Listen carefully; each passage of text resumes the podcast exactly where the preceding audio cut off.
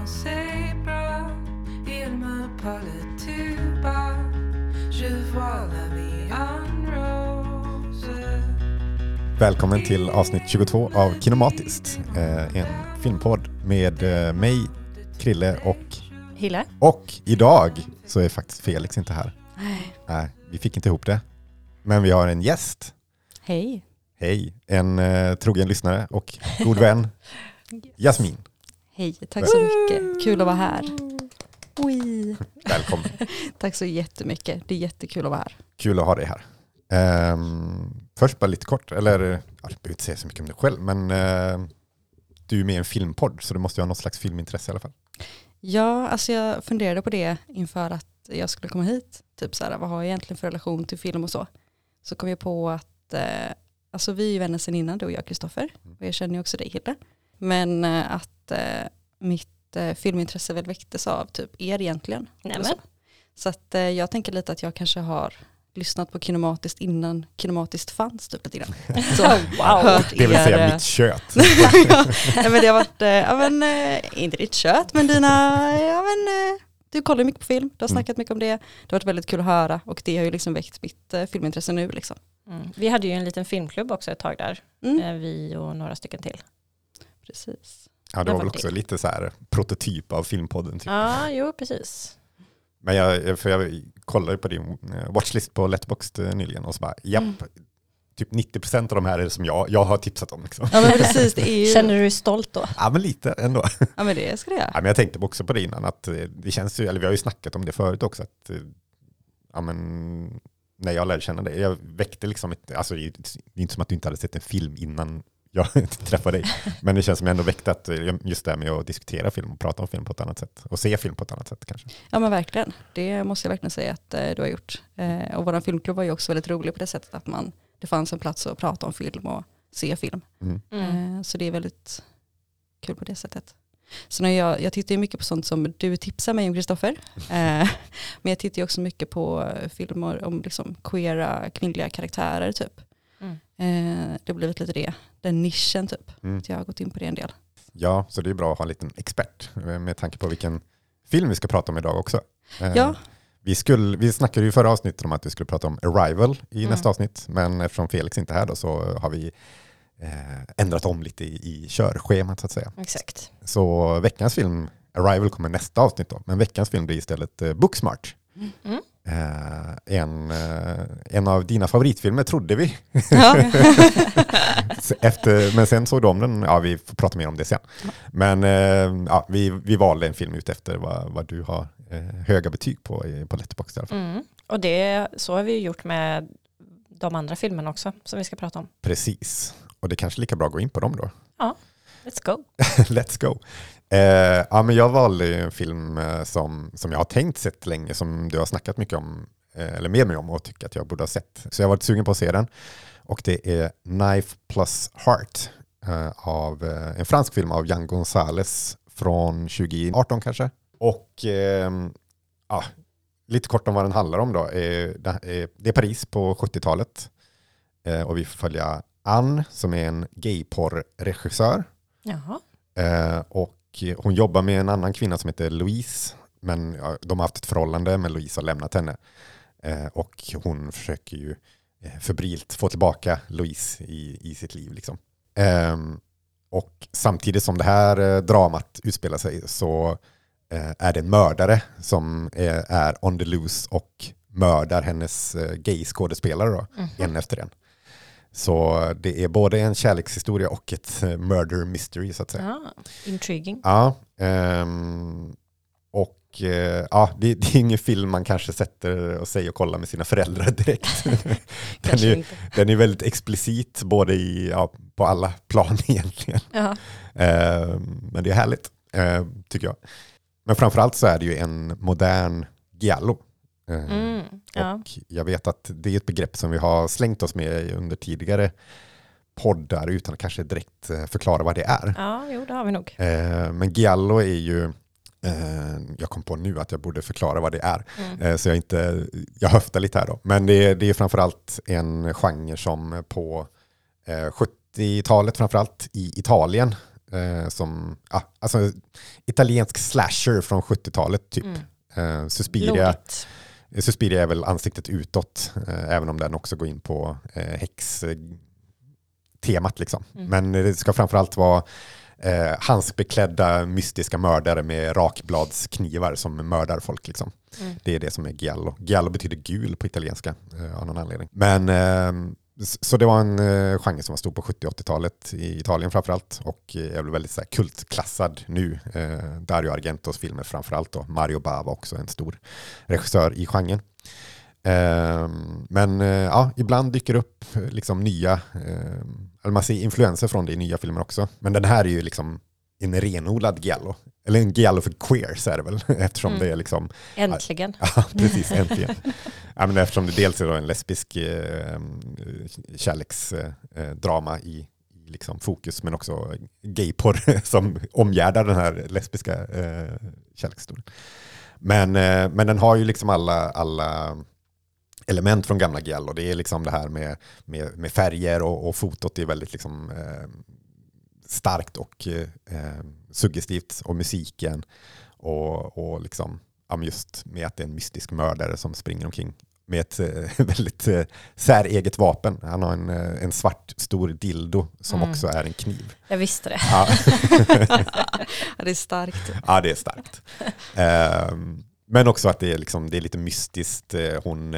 Hon försöker ju ta reda på vem som är den här mördaren då, liksom, och går via någon fågelfjädrar som är från någon fågel som inte finns. Ja, det är liksom massa mystiska inslag också i det här.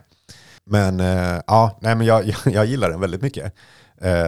Just för att giallo är lite upp och ner. Vissa är bra, vissa är dåligt. Framförallt är det alltid dåligt skådespel och dålig dubbning, men det hör ju till också liksom. Det är det inte i den här. Men jag gillade liksom alla giallo-element, och att den var väldigt rolig också, samtidigt som den är väldigt brutal liksom. Men vad tänker du? Eller det kanske var ett tag sedan du såg den här nu, men... Ja, det är några år sedan nu jag såg den. Alltså jag tror att jag gillade den för att jag tyckte att den var så flippad typ. Alltså det var någonting som jag inte hade sett innan. Sen är jag egentligen ganska pryd, så det är ganska märkligt att jag faktiskt tyckte om den liksom. Men det var väl typ första tanken efteråt typ, att så här, shit, det här var det sjukaste typ. Jag har inte sett något liknande innan typ. Och den var ganska drömsk också, om jag minns det rätt. Och att jag gillar lite så drömska filmer typ. Ja, men det är många scener som är liksom men är väldigt liksom mystiska, suggestiva och drömlika. Och framförallt jag gillade eftertextscenen väldigt väldigt mycket, som ju också är en så här drömsk kortfilm typ nästan, som berättar hela filmens story i stort sett. Eller ja, det är för liksom eftertexterna börjar rulla, men eller ja, kommer upp liksom. Men sen är det någon vit beklädd scen där de har huvudkaraktären liksom figurerar i den, och men det blir som en liten kortfilm typ nästan. Intressant. Ja, men också kul med den, för jag kollade så här plot summary på Wikipedia. Och de har försökt göra något slags poetiskt för det brukar bara så här beskriva vad som händer i hela filmen. Men de försöker göra någon poetisk slut här med eftertextscenen. För på slutet står det så här: Louise faded away into the backdrop. Archie and Anne look upon one another. The love they feel for one another as true friends is palpable. The pain they feel is also clear. But they live on. Life, love, grief, life. Archie smiles, Anne smiles. The end. What? Vem är personen som har skrivit det här? Ja, någon fick jävla feeling där. Nu kommer mina poesiambitioner ut här. Det räcker inte med att bara beskriva scenen. Nej. Nu måste vi göra lite mer poetiskt här, så att folk verkligen kan känna hur vackert det här är. Ja.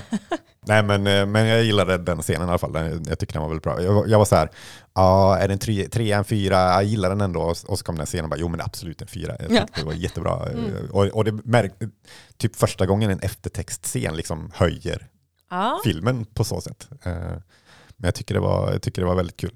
Men ja, har du något mer du tänker kring den? Eller hur känner du så här? Du liksom tänker mycket så här på representering och sånt där av framförallt kanske lesbiska karaktärer. Men Alltså jag vet inte riktigt. Det har väl typ bara blivit att jag liksom har... Alltså jag har ju en liten lista för mig själv på filmer som man borde se. Som jag inte har sett än. Som jag jobbar mig igenom.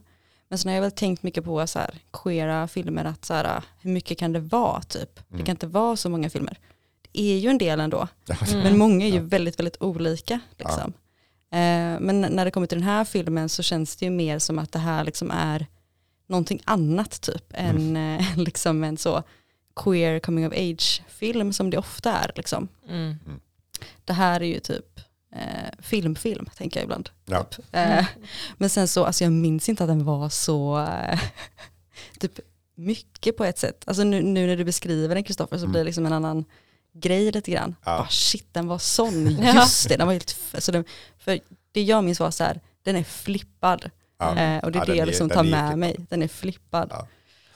Det tycker jag är intressant för att det kan ju vara liksom filmer som man inte tycker om för att de är liksom för grova eller någonting. Ja, men bara som ett exempel så såg vi Infinity Pool nu häromdagen på bio.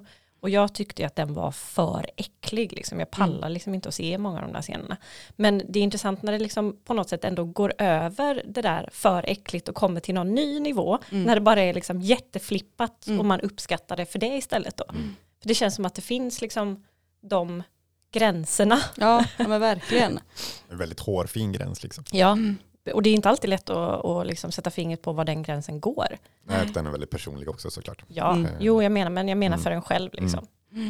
Ja, det är intressant. Men det är kul att det både är liksom, eller alltså det hade kunnat bara varit liksom en kvinna i gayporrsvärlden, men att det är ett lesbiskt par i gayporrsvärlden är ju, det blir ju... Är det så mycket liksom? Ja, ja den är ju väldigt, väldigt liksom... väldigt queer utan att vara egentligen. Alltså, ja, det blir ju väldigt queer allting men jag är ingen jättestor grej av den. Alltså det blir liksom ingen plot device som så att säga. Och det kan alltså det den typen av representation gillar jag ju när det inte liksom ska vara ett hinder eller en liksom eller en plot twist som vi har snackat om tidigare eller något sånt där liksom. Ja. Så ja. Ja, men gött att queer communityn får en giallo känner jag bara liksom. Ja. Men ja, nej men jag gillar den. Gillar man giallo så ser den. Kul, jag är glad att du gillar den Kristoffer. Det känns så som att jag har lyckats lite grann. Såhär yes, en film som Kristoffer gillar. Som du gillade innan jag gillade. Ja precis, win. Ja men det är bra, tack för tipset. Ja, Hille, ska vi gå vidare till dig? Ja det kan vi göra. Och den här valde jag då för att jag sorterade då på Letterboxd för att se vilka filmer som du hade sett, som du hade högt betyg på, men som jag inte har sett då. Så då blev det When Marnie Was There från 2014 av Hiromasa Yonibayashi. Och det är en Studio Ghibli-film då. Och man kan väl säga att det här var den sista Ghibli-filmen som de gjorde innan de tog en lite längre paus. Sen kommer jag inte ihåg hur många år den pausen var, men det var ju på grund av att Miyazaki hade sagt att han skulle gå i pension. Och det blev väl kanske lite kris där eller någonting, jag vet inte. Nej, jag vet inte, för det enda de har gjort efter är ju, 2016 kom The Red Turtle som är ju en samproduktion med fransk animationsstudio, så det är inte riktigt renodlad Ghibli, nej. Sen gjorde de någon fruktansvärd dataanimerad Earwig and the Witch eller något sånt där. Ja, bedrövligt. 2020 tror jag den kom. Ja, alltså det är väl, man får väl ändå säga att det här, alltså When Marnie Was There, den sista bra Ghibli-filmen som har kommit. Ja, men nu ska ju tydligen Miyazaki komma tillbaka ur pensionen och göra en ny film i år. Han kommer en ny film i år. Ja. Spännande. Han insåg att få ordna upp det här nu. Ja, precis. Allting gick åt helvete. Ingenting funkar nu för Ghibli. Ja, så bara, nej, fan. Ja. Nej, men vi får väl se vad som händer härnäst då. Men den här handlar ju i alla fall då om 12... Eller får jag bara fråga Jasmin, när såg du den här senast? När såg jag den? Men det var också några år sedan. Det var väl efter Knife plus Heart. Men det var ändå något år sedan liksom. Den finns ändå kvar i minnet. Ja, men jag minns den starkare än Knife plus Heart ändå, faktiskt. Ja, jag vill bara veta. Yes. Så att inte det här, allting jag beskriver nu, du bara, jaha, just det handlar om det. Nej, men jag tror att jag har lite koll. Men sen är den är också lite flummig. Ja, jo det är den ju. Blir det någon poetisk slutkläm på när du presenterar handlingen? Nej, det blir nog tyvärr inte det. Tråkigt. Men ja, den handlar om 12-åriga Anna som bor hos fosterföräldrar heter det. Och hon reser ut på landet själv till släktingar eftersom hon har astma och storstadsluften i Sapporo gör det värre typ. Men hon mår inte så bra i övrigt heller för hon känns som hon har mycket ångest och hon är väldigt ensam, hon har inga vänner och hon har ett väldigt stort självförakt som gör det svårt för henne. Och när hon kommer ut till de här då på landsbygden som hon ska bo hos så upptäcker hon ett övergivet hus som en gång i tiden verkar ha varit väldigt ståtligt, alltså ett mansion typ. Och hon blir väldigt intrigued av det här huset eller vad man ska säga. Och där så träffar hon en blond flicka som heter Marnie som bor i huset, men det är väldigt oklart om Marnie är en dröm eller hennes fantasi eller ett spöke. Mm. Man får ju inte riktigt veta det. Men det är ju någonting övernaturligt med det, märker man ju. Och ja, de blir väldigt fästa vid varandra och blir väldigt bra vänner.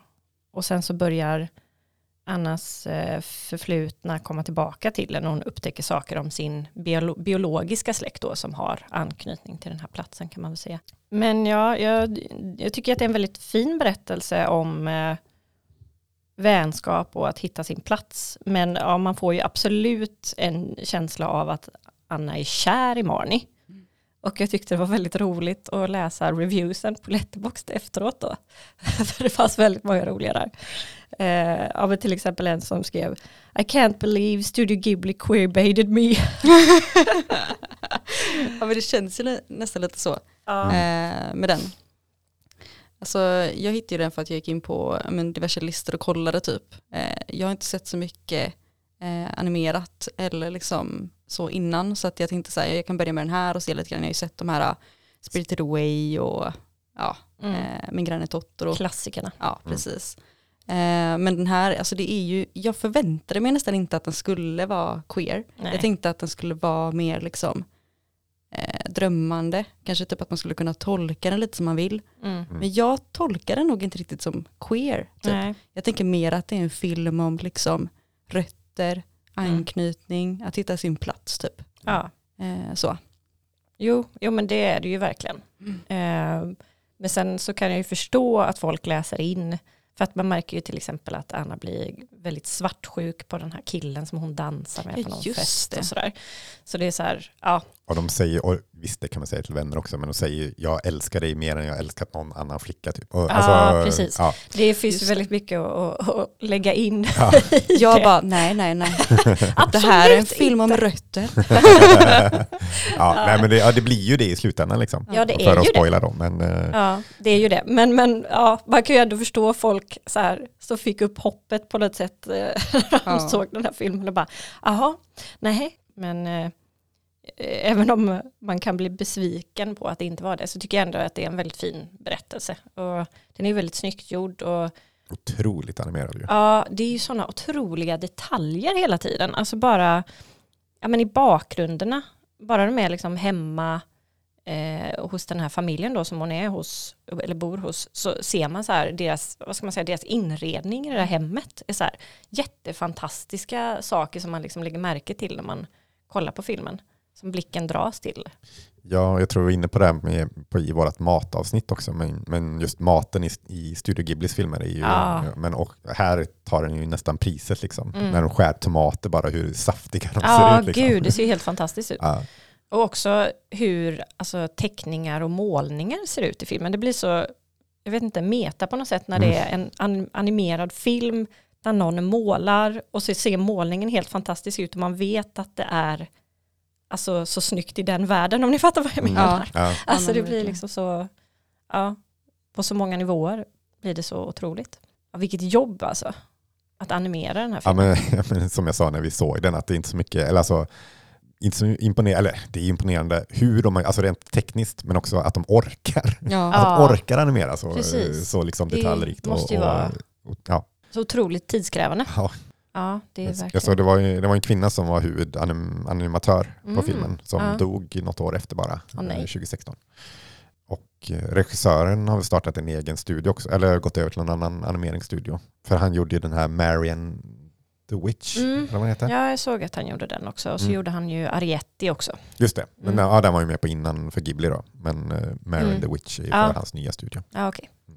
Ja, just det. För det var inte en Ghibli-film. Nej, men det är därför jag blev lite chockad att så här, Ghibli inte, inom citationstecken inte har gjort någonting sen Marnie Was There då. Mm. För det tänker, känns ju som det. Det har väl kommit flera Ghibli-filmer, men det är andra studior då som gör liknande filmer.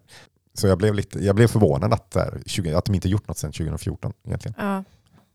Jag tänkte också på det att den är ju ganska melodramatisk. Eller det är ju väldigt mycket så här känslostormar och stora kärleksförklaringar och sånt. Och jag funderade på hur det skulle vara om man hade tittat med typ svenska röster eller engelska röster. Så här, hade det varit pinigt då? Hade det varit cringeigt? Eller liksom, förmodligen. Ja, men jag tror också det. Det känns på något sätt bra att det är japanska för att man köper det mycket mer då. Ja, men visst gör man. Men det känns ju också lite som en japansk grej väl? Alltså så här med stora ord liksom. Kopplat till vad man känner. Mm. Ja, och så här störtfloder av tårar. Och, ja, precis. Verkligen. Ja. Känns så extremt. Och ändå så är det ganska lugnt i själva filmen på ett sätt. Mm. Eller så. Mm. Ja, men det är verkligen. Lugn stämning men hysteriska känslor typ. Ja, och man har ju blivit så van vid det i japanska filmer att det känns ju inte alltså, pinsamt eller överdrivet på något sätt. Utan, ja, det är bara det man är. De lyckas på något sätt. Ja, ja. Ja, jag vet inte om vilket betyg satte du på den, Hilda? Ja. Du har ju slutat med betyg. Har du slutat med betyg? Krille frågar mig typ varje dag. När ska du betygsätta filmer? Ja, men det är för att jag hamnat efter på Letterboxd igen. Jag gör ju alltid det. Det är typ 2 månader nu eller någonting. Ja, det måste det vara. Så nu måste jag liksom bara sätta mig och gå igenom alla filmer jag sett sedan dess och bara betygsätta dem. Det kommer ta en stund. Men det är ju jättesvårt, Hilda. Har du skrivit upp dem på en Ja, men det är ju för att jag ser... Jag ser ju samma filmer som Krille och jag har bara sett en film själv sen dess. Och jag vet att det var den 15 mars. Okej, det var den 15 mars. Det, det var också en kort film som hette 10 minuter lång. Ja, men bra! Paus i podden för att Hilda ska logga 2 månader. Vi tar alla på en gång nu. Det skulle ta en stund tror jag. Ja. Vi kan streama det live på Instagram. Ja, spännande. En inzoomning på min mobil när jag sitter där bara jag och Jocke hade kollat. Ja, det är väl de enda som hade kollat då. Ja, nej, men jag tänker att jag kommer sätta en 4 på den här. Okay. För att jag tyckte jättemycket om den. Jag uppskattar den på många olika nivåer. Alltså storymässigt och den otroliga animationen. Och, ja. Jag blev lite tårögd på slutet också. Ja, men den är väldigt fin. Mm. Ja, Jasmin. Yes. Ordet är ditt. Ordet mitt. Vad spännande. Jag är bara jätteglad över att ni alltså har sett 2 filmer som jag också har sett som ni inte hade sett innan som ni tyckte var bra. Ja. Vilken grej. Ja. Det känns som att jag får liksom tillbaka. Alltså så här, efter alla filmer ni har tipsat om som jag har sett. Det är inte alls bara för att du är här, jag lovar. Nej, just det. Fan, hon kommer. Höjer med en stjärna. Alla filmer. Nej, så är det ju. Efter det här släppt så bara sänker de till en 2. Ja, men precis. Jag ser det sen i efterhand och bara, nej. De var bra på riktigt. Ja, det var de. Yes, då ska vi se. Jag har sett om någon film som du gillar. Du tog också en film som du har gillat, men som du har sett. Precis, jag tog också en film som jag har gillat, som jag har sett, men som jag också såg för några år sedan då. Mm. Jag hade i alla fall sett Kajillionaire av Miranda July, som det var några år sedan jag såg också då. Men 2020 när den kom. Mm. Och den handlar om Old Dolio. Det är ett bra namn. Det är ett bra namn, men man vet ju liksom inte, är det en hund? Är det en person? Jag tänkte det bara, är det hunden du pratar om? Jag har ju sett det, jag vet att det inte var det. Men, nej. Det är en kvinna i alla fall i 26-årsåldern som bor tillsammans med sina föräldrar och lever något form av liksom skim och scam-liv, liksom svindleri och bedrägeriliv i typ, jag tror de är i norra Hollywood. De bor i en form av liksom kontorsyta. Det hade jag glömt att de bor i någon slags kontors... de bor i någon form av liksom kontorslandskap som också är liksom en del av en vet du det? Bubble Factory, alltså en bubbelfabrik. En fabrik som gör bubblor. Varför? Så märkligt allt. Väldigt märkligt. Men de hade problem med hyran och då så har de har vunnit, som jag förstår det, flygbiljetter. Just det. Till New York och tillbaka. Och då så planerar de en heist i samband med flygresan då. De ska flyga till New York och sen ska de tappa bort bagaget och sen ska de få tillbaka pengarna då från flygbolaget när de kommer tillbaka. Mm, just det. Nej, det är inte en, som man hör, är inte en helt ostrulig familj. Nej, exakt. Också att det är en 26-årig kvinna som heter Old Dolio. Ja. Hon beter sig ju kanske inte som en 26-åring. Hon känns ju ganska adolescent. Liksom. Precis, hon har ju lite problem med sina känslor och så. Mm. Men under heisten så träffar de ju Melanie som är en liksom ganska energisk kvinna som söker spänning typ. Och blir väl väldigt så här intresserad av vilka de är, typ den här familjen. Mm. Och joinar gruppen då. Och då bryter hon liksom dynamiken i gruppen. Och då börjar Old Olio då ifrågasätta liksom hennes föräldrar, alltså vilket typ av liv hon lever och på vilka villkor hon liksom existerar i sin familj. Bra sammanfattning, bra setup. Ja, it's all coming back to me. Ja, jag känner att det är en film man borde se om kanske. Ja, verkligen. För jag gillade ju den. Men jag kommer inte ihåg så mycket av den förrän du berättade nu. Ja, men visst. Jag hade också liksom glömt bort lite. Jag minns att det blir någon så här, någonting med de här bubblorna. Det blir ganska komiskt när det liksom blir vattenskador där de bor då. Typ. Ja, alltså de är ju ganska så här, vad ska man säga, cheap. Alltså så här, de hyr det här kontorsutrymmet för att det är billigt liksom. Och det är ju billigt för att det finns en bubbelläcka i kontorslandskapet som de måste fånga upp då. Så de måste ju vara hemma en viss tid och liksom fånga bubblorna. Ja, just det, så var det. Alltså. Det är en ganska snygg scen när de liksom går och fångar bubblorna med så stora typ kärl och bara liksom lassar iväg dem typ. Men är den här baserad på någonting eller är det liksom bara ett originellt manus eller vad man ska säga? Som jag förstår det är det bara liksom ett originellt manus typ. Mm. Att Miranda July bara har liksom hittat på typ. Ja, det känns i och för sig väldigt Miranda July. Det känns kanske lite som det. Ja. Hon är ju väldigt originell överlag. Ja. Performancekonstnär i grunden väl. Men som har gjort både skrivit böcker och gjort en del filmer nu. Mm. Väl kanske mest känd för den här och Me and You and Everyone We Know. Ja. Mm. Det är en bizarr film det också. Ja, den är inte lika säregen skulle jag säga som Kajillionaire. Men det känns som, jag har väl bara sett de två filmerna tror jag, men det är något som skevar hela tiden liksom. Ja, precis, och det är en konstig stämning. Ja. Eller som jag minns i alla fall, nu kanske jag inte har sett den på men nästan 15 år sedan eller någonting, så är den senast tror jag. Ja, men det känns som alla är väldigt awkward och det tar till sin spets i den här filmen tänker jag. Ja. Men det gör ju verkligen det. Alltså jag tänker att det handlar väldigt mycket om manipulation liksom också. Mm.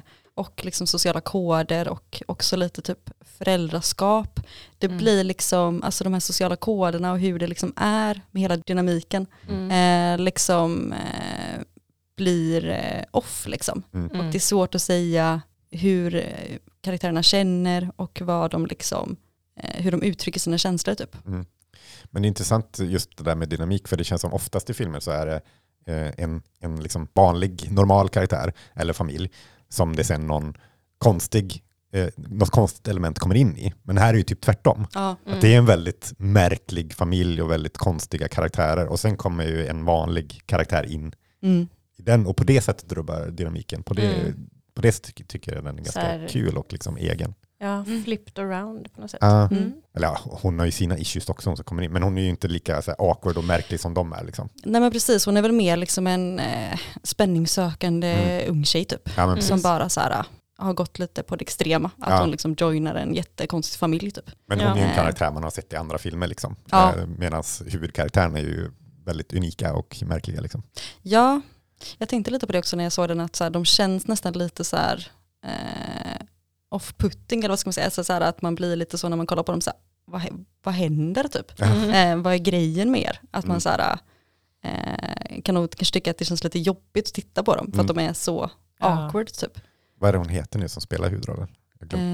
Evan Rachel Wood va? Just det. Ja, nej men hon spelar ju den väldigt bra i Kajillionaire. Ja. Mm, ja, nej, men hon klarar av väldigt bra på att vara skev liksom. Ja, och det kanske man inte trodde innan, men hon lyckas ändå. För hon känns ju som en ganska vanlig skådis i övrigt liksom. Ja, hon ser liksom helt normal ut när man googlar henne. Och sen så ser man henne i den här och bara, oj, vad hände här? Ja, ja, men det är liksom frisyren och kläderna, allting är liksom... Är det så stort? Något som skaver liksom. Ja, det känns som en väldig förvandling. Mm. Från hur hon brukar se ut i andra filmer och serier. Nej, men kan man bara säga att jag gillar den här filmen väldigt mycket. Alltså, jag tycker hur kändes det när du såg om den? Eller kändes det samma eller bättre? Eller sämre? Ja, men kanske bättre än första gången ändå. Mm. Alltså så. Jag var lite osäker på liksom, dynamiken mellan Old Dolio då och den här andra tjejen, Melanie, först. När jag kollade på den första gången och tänkte att så här, nej, det här, jag vet inte, är det så bra typ? Men nu när jag såg den så tänkte jag, men det växte lite på mig liksom. Mm. Jag gillar liksom att den är lite drömsk också, även den här filmen liksom. We haven't done anything, we haven't broken any rules. Okay, name one person whose life was so much better because they broke a couple of rules. Picasso. That's, he broke art rules. Name a person who broke a real rule. Rosa Parks. Name another one. Susan B. Anthony. God damn it. Ja, nej, men då hoppar vi väl in på det här avsnittets huvudfilm. Ja, nej, men det blev att vi valde Booksmart helt enkelt. En film som vi vet att du gillar. Vare sig du vill eller inte.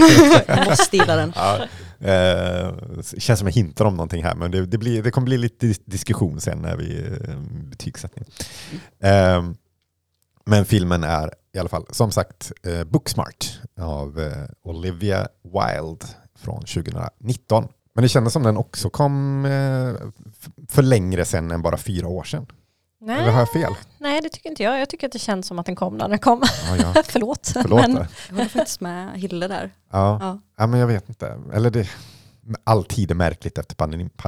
Hur ofta ska man säga det resten av livet? Ja, jo, men det blir nog resten av livet. Ens barn kommer hata en. Ja. Igen om pandemin. Käften, morfar. Men i alla fall, Booksmart. Den handlar om Amy och Molly. Mm. Tack. Jag tappade namnen helt. Som är 2 high school-studenter. De går sista året, ska examinera sig och börja på college snart. Och de har liksom pluggat stenhårt hela skoltiden. För de vill få högsta betyg och komma in på bästa skolorna. Mm. Inser sista dagen innan graduation att okej, alla andra idioter som bara har festat hela high school, de kommer också in på de här bästa skolorna. Mm. Så jag är liksom fucked upp med att inte ha levt under den här tiden. Ja. Så för att kompensera för det så ska de ha en sista festkväll då. Mm. Där de ska liksom leva ut allt det de har missat under high school-tiden. Och wackiness and comedy ensues, så att säga. Ja. Det blir lite av en mission, eller det blir som en... Det blir lite av en roadtrip typ. Ja, men precis. Också. Lite som Frodo och Sam på väg mot Mordor. Men så här, de kommer aldrig riktigt fram. nej, men exakt.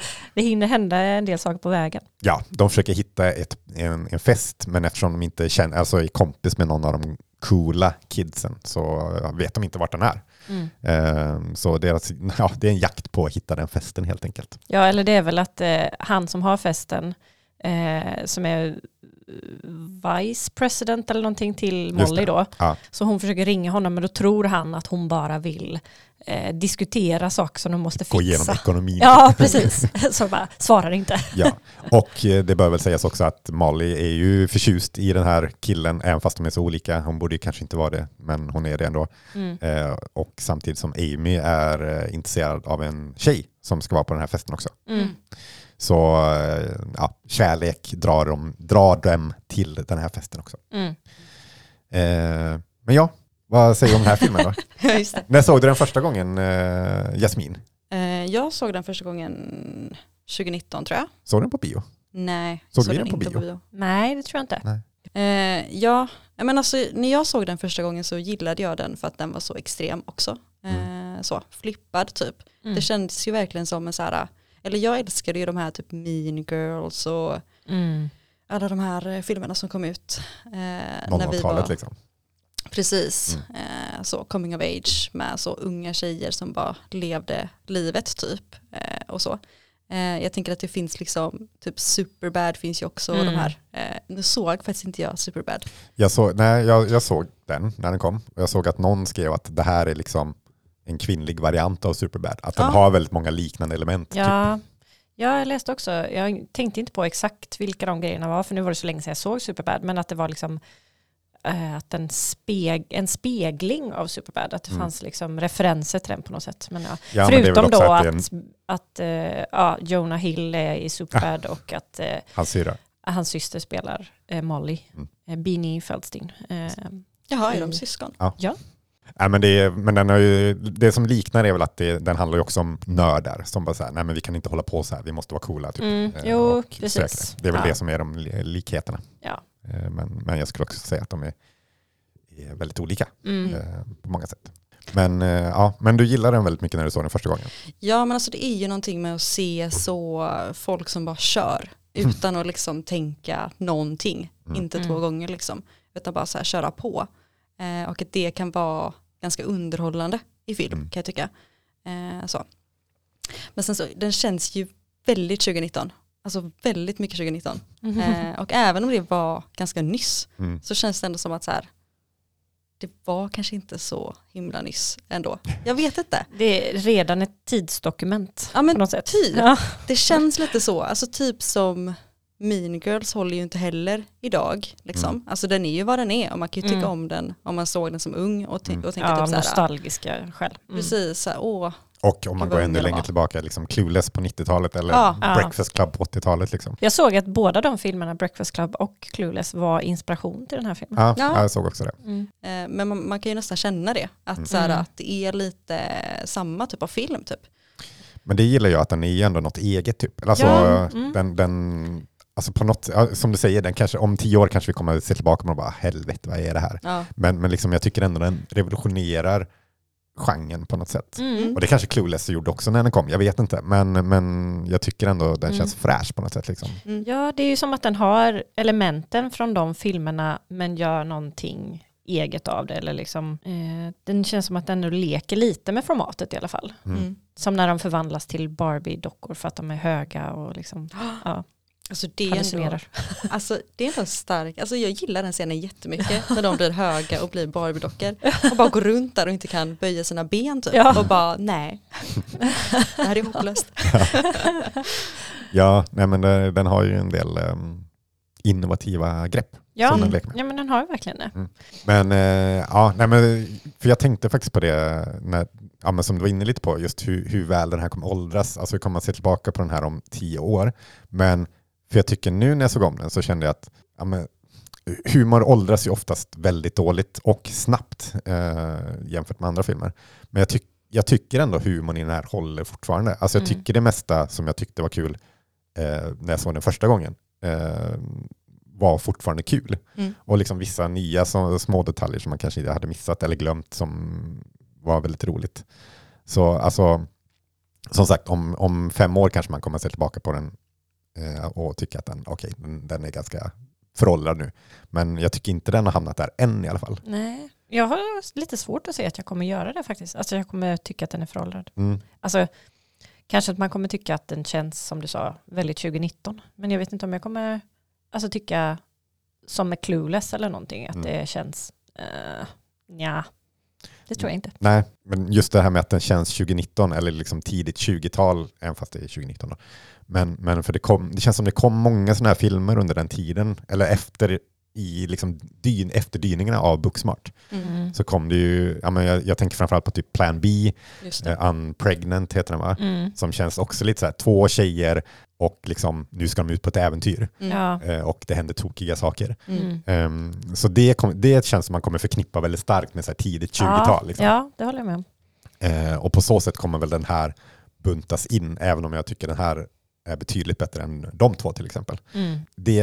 På det sättet tror jag det kommer ändå bli väldigt förknippat med den här tiden. Men jag tror som sagt Booksmart kommer klara sig bättre i sådana fall.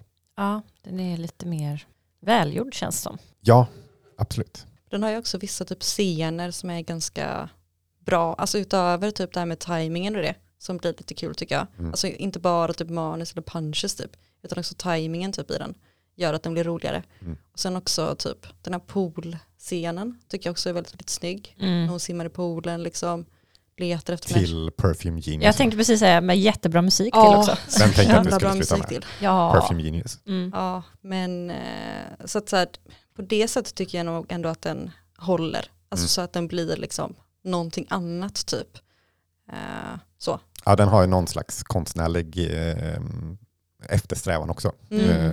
Vilket inte liksom är wow, vilken estetiskt tilltalande film. Men den har vissa element av det. Och det gör inte att det blir, inte heller på det sättet att det blir så här pretentiöst eller liksom töntigt. Men ja, den får in det på ett bra sätt tycker jag. Mm. Ja, jag läste också att Olivia Wilde uppmuntrade Caitlin Dever och Bini Feldstein att spendera tid ihop innan de spelade in.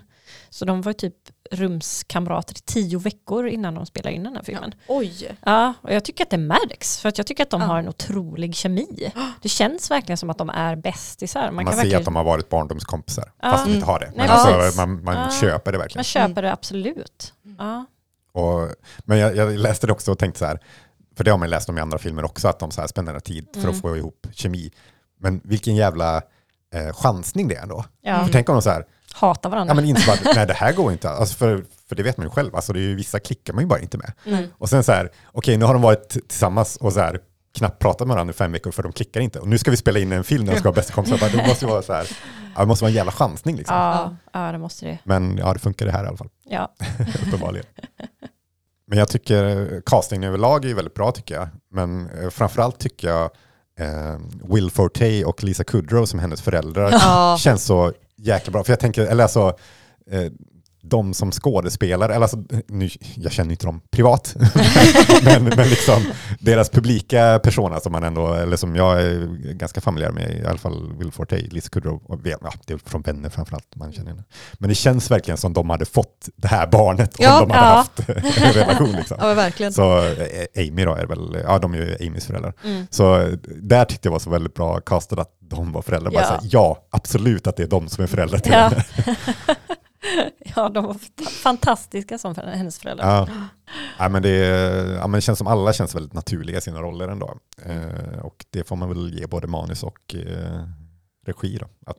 Att det känns rätt liksom. Och casting såklart. Hon som Gigi, väldigt rolig också. Alltså, ja. Man älskar den karaktären. Och jag gillar framförallt att den ger tid åt andra karaktärer. Det känns som alla får en ganska liksom det är väldigt många sidokaraktärer, men det känns som alla får ändå en ganska liksom, vad säger man, de får tid och de får utvecklas och man får liksom lära känna dem och ja, men vissa mer eller mindre, men alla liksom får en karaktärsutveckling ändå, eller ja, och ett djup liksom, som jag tycker de gör väldigt bra. Har ni någonting som ni stör er på? För jag har en grej som jag stör mig på i den här filmen. Alltså jag har ju en grej som gör att jag har sänkt betyg, alltså som jag, nu låter det som jag hyllar den här, men det finns en grej som gör att betyget sänks väldigt mycket faktiskt för mig. Jag undrar om det är samma grej. Alltså jag anar vad det är och då kan jag försvara det. Ja, jag vet att vi har pratat om det här förut, du och jag. Men alltså det som stör mig är ju bråket. Ja, jag visste det. Det är det jag stör mig på också. För det känns som det bara är en produkt av typ producenter eller så här. För att en film måste ha ett bråk. En film måste ha, den dramaturgiska kurvan måste ha det här bråket. För den för inte storyn framåt. Den känns helt så här, vad kom det här ifrån? Och liksom efteråt är det så här, ja, förlåt, ja, det är lugnt. Det är liksom, alltså hade de tagit bort det så hade det varit exakt samma film. Mm. Bara utan den scenen. Ja, jag håller med. Men vad tänker du? Nej, men jag tycker typ att bråket är lite nödvändigt för att de ska typ så här förstå varandra. Alltså de är ju ganska olika, Amy och Molly då, som är de här bästa vännerna. Alltså Amy är lite mer tillbakadragen och försiktig och liksom har inte jättemycket förutfattade meningar om andra personer. Medan Molly då är väldigt mycket liksom, och har ganska mycket förutfattade meningar om andra personer. Och det är ju hon som liksom drar dem i att så här, vi är bättre än de andra, vi pluggar och vi kommer komma in på en bra skola och sådär. Bråket gör, då sätter de ju ord på det. Och byter nästan lite karaktärsdrag. För helt plötsligt blir det Amy som är mer alltså Alltså, hon går liksom i, hon blir aktiv i relationen liksom. För de är ju på en fest i slutet av filmen där bråket tar plats. Och sen så kommer polisen dit. Och då är det ju Amy som löser den situationen liksom. Mm. Och det gör hon ju genom att vara aktiv efter bråket liksom. Mm. Alltså jag tänker att det liksom är någonting med att de ska liksom få förståelse för varandras ganska extrema karaktärsdrag liksom. Mm. Och att det gör att så här, ja men lite det som gör att det blir en coming of age. Att så här, man förändras liksom. Man växer som person, man ändrar sig lite grann. Så jag gillar den bråket. Men jag förstår vad ni menar. Alltså jag köper absolut det du säger. Och det är en bra valid poäng du har. Jag kan känna att det kanske kunde ha gjorts på ett annat sätt. Ja, det hade det säkert kunnat göra. Ja, det hade väl säkert funnits andra sätt att göra det på. Men alltså, när du säger det så här så förstår jag verkligen vad du menar. Och du tar ju upp grejer som jag inte tänkt på att det här bråket drar fram. För att ja, det på något sätt highlightar verkligen deras personligheter och olikheter. Och man får väl kanske mer en bakgrund till hur det har sett ut för dem innan. Alltså när de river upp allting så bara, ja men du har alltid gjort så här mot mig. Som blir väldigt, ja då får man veta det mer än bara hintar man har fått under filmen innan. Mm. Så på så sätt så håller jag ju med. Men ja, som Krille säger så kanske det hade kunnat göra på andra sätt också. Ja, för det känns lite out of character. Men det är som du säger, det är väl tanken också. Att de liksom, men det känns, ja, nej jag vet inte. Jag känner fortfarande att det är så här, vi måste ha det här med för annars är det inte en film typ. Men jag kan ta tillbaka att den inte liksom, att den är helt onödig. Det kan jag ta tillbaka. Har jag så fått det att tycka om en film? Ja, jag kommer höja betyget nu. Ja, det är fantastiskt. Ja, alltså det sänker ju inte betyget för mig. Alltså den scenen. Det är bara att jag irriterar mig på det. Mm. Alltså just det här med att det känns som att det är för att, ja, rent dramaturgiskt att det ska likna andra filmer. Men det, ja, det sänker ju inte betyget för min del. Alltså att den scenen finns med. Det är bara någonting som jag irriterar mig på. Ja, men du har nästan övervänt mig. Men som sagt, jag håller ändå fast vid att det hade kunnat gjorts på ett annat sätt kanske. Men... liten är ju det ändå. Ja, ja det ska det vara. Krille är inte lätt övertalad. Verkligen inte. Men vad tänkte jag säga? Men ska vi gå tillbaka till bra grejer med filmen? Ja, har du någon favoritline? Eller någon så här favoritscen annars? För det tänker jag ju så här med de gamla filmerna, alltså både Clueless och Mean Girls som jag pratar om, som ju har väldigt så här ikoniska lines. She doesn't even go here. Ja. Absolut. men liksom, vilka kan bli de ikoniska linesen i den här filmen? Oj, jag har inte tänkt på det här. Nej. Jag önskar att du hade ställt den här frågan när vi hade sett den. Mm. Alltså jag är en favorit, eller den jag tycker är kanske den roligaste repliken är ju när hon ska fråga om vad heter tjejen som hon är intresserad av. Ryan. Just det. Hon ska försöka luska ur om hon är gay eller inte. Så bara, would you be afraid if you went to Uganda? Det är otroligt roligt. Ja, det är det faktiskt. Ja. För Amy ska ju åka på sommaren ska hon ju till Afrika. Men inte Uganda, för där hade hon varit rädd. Men ja, det känns som det finns ändå ikoniska scener och repliker. Mm. Ja, men det gör det verkligen. Jag tycker ändå det här att någon sitter på trappan och så kommer Jared och Gigi i så en snoffsig bil typ. Och så säger de here comes the 1%. Och så bara lägger de sig på taket och ålar runt. Ja, precis. Så. Ja, det är väldigt kul. Nej, jag bara tänkte på när de får skjuts av rektorn. Jason Sudeikis. Ja, precis. Han kör ju... Uber liksom. Ja, typ en Uber. Ja. De börjar kolla på porr där bak. Och så kopplar han in mobilen så att ljudet liksom blir i högtalarna. Och de bara, nej. Och sen har han dragit ut bara, was that Cardi B? Just det. Det känns också som en ikonisk scen. Ja, verkligen. När de ska kolla porr i baksätet. För att lära sig hur man gör. Ja, just det. Så documentary. Ja, det finns ändå mycket kul i den. Ja. Men Hille, vad har du för betyg på den? 4. Och det har du haft hela vägen? Ja. Jag har ju alltid haft en 3 på den här. Ja. Efter den här hyllningen. Nej. Men det, som sagt, jag har ju stört mig på just bråkscenen. och kanske lite andra grejer. Och det är en genre som jag kanske så här, hur bra kan det bli? Hur bra kan det bli? Mm. Exakt. Men jag skulle säga att det är absolut en stark 3. Jag skulle säga 3,5. Mm. Kanske, ibland kan jag känna så här, men är det inte 4 liksom? Men ja, den är nosa på 4. Men 3,5 kan jag nog säga. Mm. Okej. Ja. Och nu, dit kan du sträcka dig. Ja, dit kan jag sträcka mig. Men nu är nyfikenheten. Du hade ju en 5. Sen såg du om den och så chocksänkningen. Till 3,5. Letterboxd var helt tyst. Alla bara, vad är det som händer? Till 3,5. Ja, men jag har hittat in 4 igen. Ja. Nej, men alltså det är det här. Alltså, det är, alltså att de är ganska extrema karaktärer liksom, och att det kan bli väldigt, väldigt mycket typ. Mm. Och att så här, det var kul första gången, andra gången, tredje gången. Alltså så här, det kan bli mycket av det. Mm. Så. Men jag tycker ändå att den har sina kvaliteter. Så, och jag gillar ju den här filmen egentligen. Ja. Jag kan ju inte ändra mig mycket som helst. Så att, den får en 4 av mig också. Ja. Så jag gillar ju lika där. Mm. Ja, den är ju en intensiv upplevelse. Och jag tänker att det funkar inte varje dag heller att kolla på en sån typ av film. Jag tycker det funkar inte för alla heller. Nej. Alltså, jag tänker att vissa kommer nog tycka att det här är för mycket. Medan andra kommer tycka att det här är kul liksom. Ja, men så kärleken är inte helt borta till filmen i alla fall. Nej. What the fuck is wrong with you? I was going through a thing. I was going through a whole fucking thing. What the fuck? I can be the last one on the plane. What's wrong with you? You want to get pancakes? Fuck yeah, I do. Fuck yeah. Ja, men eftersom vi har en specialavsnitt med en speciell gäst här, så gör vi en liten specialavslutning också. För du kom in med en lista med frågor här till oss i Kinomatiskt. Eller jag vet inte. Ja, jag är väldigt spännande på vad det är du har på gång här. Ja, men, för du brukar göra listor, Kristoffer. Precis, jag brukar avsluta med en lista. Och jag uppskattar ju det väldigt, väldigt mycket. Mm. Men? Så. Inte men. Men, nej. Men alltså, jag har ju lite frågor. För jag är ju ändå så mer en filmamatör än vad ni är. Det är jag ju. Men det finns ju vissa grejer som vi filmamatörer vill veta, tänker jag.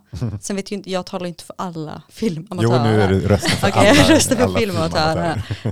Och Felix är inte heller här. Nej, det känns han kan inte försvara sig. Han kan inte försvara sig. Så. Men jag har gjort en lista med frågor. Spännande. Från en filmamatör till er som får agera filmexperter. Åh, nej. Det kan vi också säga, att vi kan inte tala för alla filmexperter. Inte ens med någon kanske. Men jag tänker så här att ni får svara lite utifrån ert eget tyckande. Det behöver liksom inte vara objektivt så. Och det handlar bara lite om film och om podden typ. Ja, intressant. Kul. Det blir lite en Q&A här på slutet. Ja, precis. Men jag undrar så här då. För jag har tänkt, eftersom jag har liksom listor på film som jag vill se. De här stora filmerna liksom. Men om man skulle vara en person som inte kollar på en enda film i hela sitt liv, förutom en enda. Nu sa jag emot mig själv lite. Ja, men jag fattar vad du menar. Ingen film någonsin, förutom en. Vilken ska man se då? Jag tror jag redan svarat på den här podden. Ja. Faktiskt. Ja, du har det? Ja. Men så du kanske inte är så trogen lyssnare som jag. Nej, men jag har ju sagt det här, eller jag har ju diskuterat det här med en annan vän.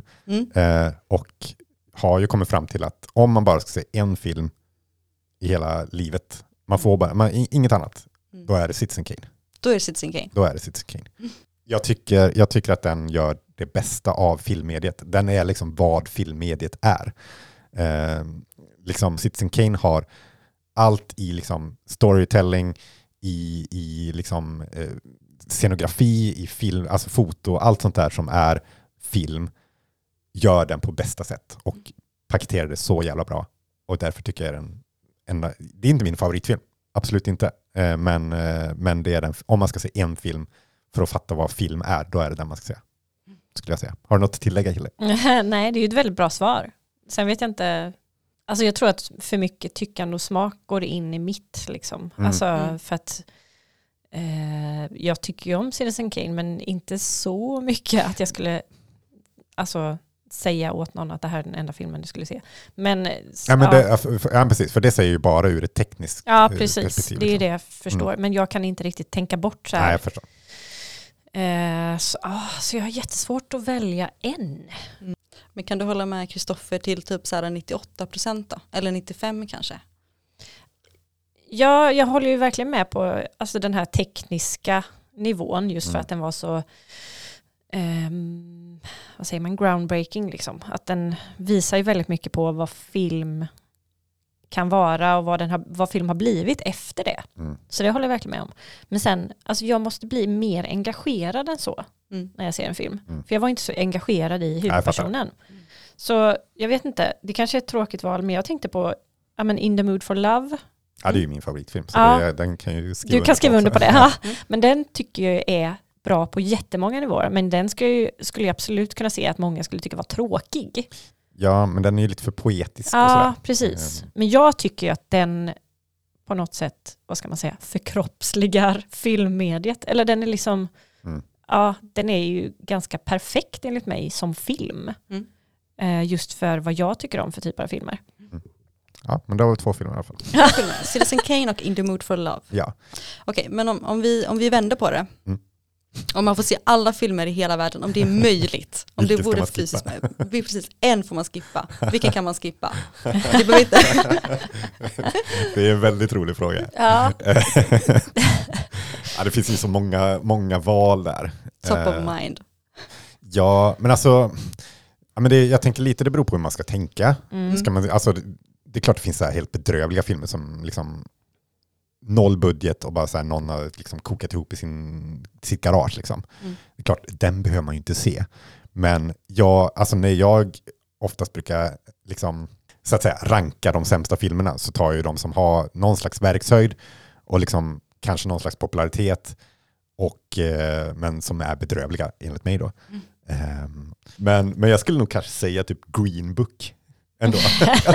Jag vet inte. För det är också, den är Oscarsvinnare av någon jävla anledning. Mm. Den är liksom så här, det är en sån förlegad bild på att visa så här hur man kan liksom övervinna stereotyper och bara det är bara så dåligt. Det är så dåligt. Mm. Jag landar på Green Book. Ja. Ja, det här är också svårt för det finns ju många kandidater. Och jag tänker att det ofta också handlar om, i alla fall för min del, att jag har något extra hat för någonting också som liksom spär på det här. Mm. Så till exempel så hatar jag ju verkligen den här Mortal Instruments-filmen City of Bones. Alltså jag hatar den så mycket. Den är så otroligt dålig. Men det tycker jag också för att jag började läsa den boken och bara, vad fan är det här? Hur blev det här publicerat? Och så blev det ännu sämre. Ja, precis. Så jätteroligt. Det är roligt att jag också tittade på filmen överhuvudtaget. Men så den tycker jag är fruktansvärd. Men sen den här filmen Passengers. Mm. Just det. Ja, det av Morten Tyldum eller vad han nu heter med Chris Pratt och Jennifer Lawrence. Mm. Den har ett otroligt starkt hat mot just för att den är så fruktansvärd i sin story. För det handlar ju om att Chris Pratts karaktär väcker Jennifer Lawrence karaktär på ett rymdskepp då, som ska färdas i massa år. Och man får ju inte bli väckt för då kommer man hinna dö innan man kommer fram till destinationen. Men han gör det för att han är ensam och egoistisk. Så hon måste leva med honom. Ja, och så blir hon typ kär i honom ändå. Och det ska vara charmigt. Typ. Ja, precis. Det är så här... Åh, det är liksom... Nej, jag vet inte. Jag blir så arg på den här filmen. Ja, men det är bra val. Ja, absolut. Ja, men bra. Mer överens där. Ja. Det var ju överensna också för sig. Men ni har ju liksom ett jättestort filmintresse. Och det har ju ni haft länge, som jag förstår det. Men jag undrar om ni har någon film som liksom väckte ert filmintresse, som ni liksom minns. Ja, men det har vi också snackat om tror jag i tidigare podden. Eller det har vi i första avsnittet. Mm. Men för jag brukar alltid säga att American Beauty var det som fick mig att liksom inse att film är inte bara så här Nicolas Cage action, utan det här gör någonting med mig också. Så den brukar jag alltid hålla som den som liksom fick mig att utveckla min filmsmak och inse att jag tycker om konstnärlig film. Och jag var typ 13-14 när jag såg den eller sånt där. Mm. Ja, jag skulle väl egentligen, som jag redan har nämnt flera gånger i podden, säga Nässjös bibliotek. Ja. Nej, men alltså Amelie från Mamma var ju absolut en sån film som jag blev väldigt hänförd av. Och ja, den gjorde någonting annorlunda än de flesta andra filmer jag hade sett innan. Mm. Men också Orlando, som jag också har pratat om i podden, som jag lånade på biblioteket då. Mm. Och som jag bara, vad är det här? Jag visste inte om jag gillade det första gången jag såg den. Det var bara någonting helt annat och konstigt, och, men också väldigt fint, som jag uppskattade. Och som gjorde att jag ville hitta fler sådana märkliga filmer som gjorde någonting annat med film än vad man var van vid. Så kanske Orlando egentligen. Mm. Har du en fråga till? Har jag en fråga till? Ja, jag har en fråga till. Får jag det? Ja, tack. Men då tar vi en sista fråga om podden. Mm. Alltså jag har lyssnat på nästan alla avsnitt. Mm. Vissa sparar jag för jag vill se filmen först. Just det. Så. Rimligt. Yes. Citizen Kane till exempel. Mm. Så att nu får jag ju titta på den och lyssna på avsnittet. Ja. Tacks. Men det här är ju det 22:a avsnittet av Kinomatiskt. Jag undrar om det finns något avsnitt som ni liksom tyckte var lite roligare att spela in. Där ni liksom pratar om något som ni tyckte var särskilt kul eller så. Ja, det är en bra fråga. Ja, jag bara, vad har vi? Men fucking Åmål-avsnittet tyckte jag var väldigt roligt. Mm. Ja. Det känns som att det fanns så mycket roliga citat i den. Och... Mm. Alltså jag klipper ju podden också. Mm. Och då blir det ju att jag blir så väldigt liksom... Alltså, få en annan relation till det. Och sen lyssna igenom det på dubbla hastigheten sen för att se vilka filmer vi nämner för att göra listan till det. Så jag har ju typ aldrig riktigt lyssnat på det som en poddlyssnare. Så det är lite, alltså därför kanske jag har lite svårt att säga vilket jag tycker är bäst typ av våra avsnitt. Mm. Men sen alltså rent inspelningsmässigt, jag tycker våra nostalgiavsnitt var kul och gå tillbaka till gamla filmer. Ja. Det är ett kul format. Ja, det har varit kul att liksom ändra lite på det. Så ja, men jag skulle nog kanske säga dem i sådana fall. Så ja, nej, men det skulle jag nog säga. Men jag får lyssna igenom dem på riktigt som en poddlyssnare sen och se vad jag tycker är roligast. Ja.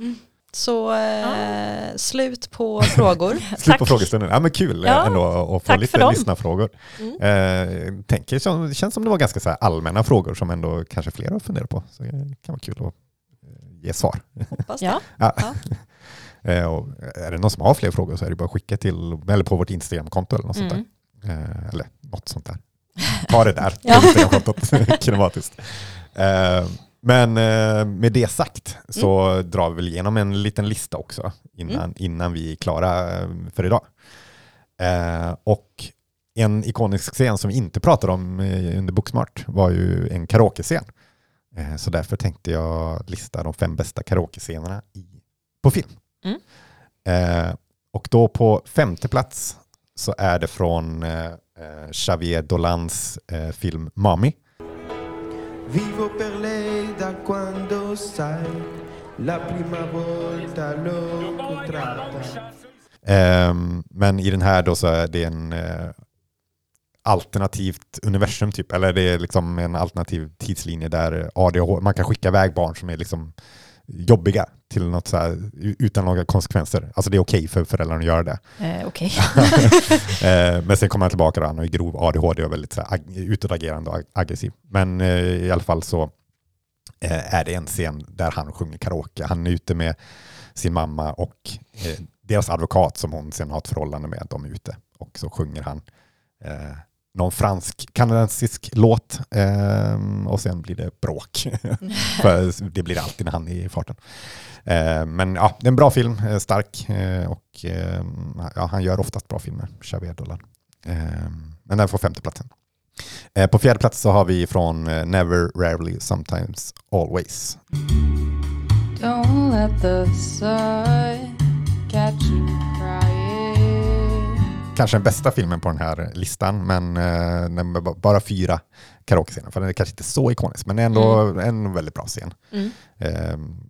Handlar ju om 2 tjejer, eller en tjej som är tonåring som är gravid och hon tar sin kompis och åker till New York för att göra abort, för de får inte göra det i sin hemstat. Och medan de väntar, för de gör en första procedur och sen ska de dagen efter ska de göra den andra.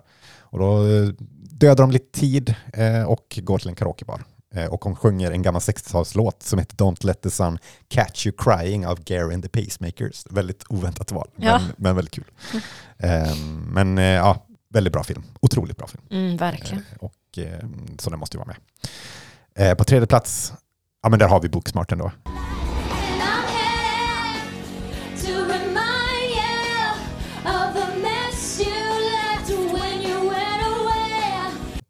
Jag gillar ändå den scenen. Alanis Morissette, You Oughta Know. Otroligt bra låt. Och den börjar med den här teaterkillen som sjunger den på ett väldigt teatraliskt sätt som är väldigt kul. Och sen kommer ju Amy in då på refrängen och sjunger den. Ja. Men den är väldigt fin. Och väldigt bra. På andra plats en väldigt ny film som vi har pratat om lite i podden. Men i After Sun. Ja!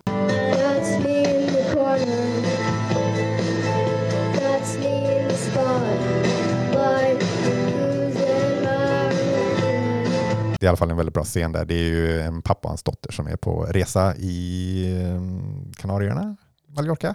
Ja, det är någon sån resort i alla fall. De är på solsemester för att komma iväg och bonda lite kanske. Men de har en låt. Deras låt är Losing My Religion med R.E.M. Och då är det någon karaokekväll där och hon vill sjunga den med honom. Men han vill inte. Och ja, det blir en schism. En stark scen. Väldigt bra. Väldigt bra scen. Och väldigt bra film. Men på första plats så är det ju svårt att komma runt. Om man pratar karaoke på film, det är svårt att komma runt Lost in Translation. Ja, jag visste det. More than this, you know there's nothing more than this. En film som väl har vissa problem ändå, även om man gillar den fortfarande. Men den får väl ändå anses vara bra fortfarande. Ja. Och karaoke-scenen är ju bra. Och framförallt är det väl när Bill Murray sjunger More Than This av Roxy Music som är väl höjdpunkten. Så ja, det får ändå vara den bästa karaoke-scenen. Ja. Så ikonisk och bra. Och väldigt bra låt. Men det är min lista över karaoke-scener på film i alla fall. Mm. Snyggt. Bra lista. Tack. Ja, verkligen. Och då är det väl typ dags att avrunda det här avsnittet också kanske. Mm. Tack så hemskt mycket för att du var med, Jasmin. Tack så jättemycket. Jag saknade Felix, men... Väldigt kul att ha det här i alla fall. Ja, verkligen. Tack så jättemycket. Kul att vara med. Ja. Tusen tack. Bra att veta att man har en stand-in om det skulle krisa. Yes. Ja.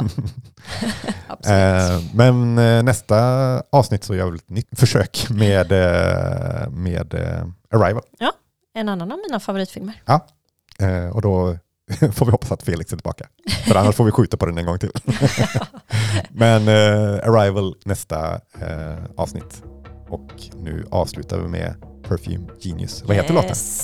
Slip Away är det, va? Slip Away, just det. Den kommer här och nu. Och vi säger hej då. Yes. Hej då! Hej då!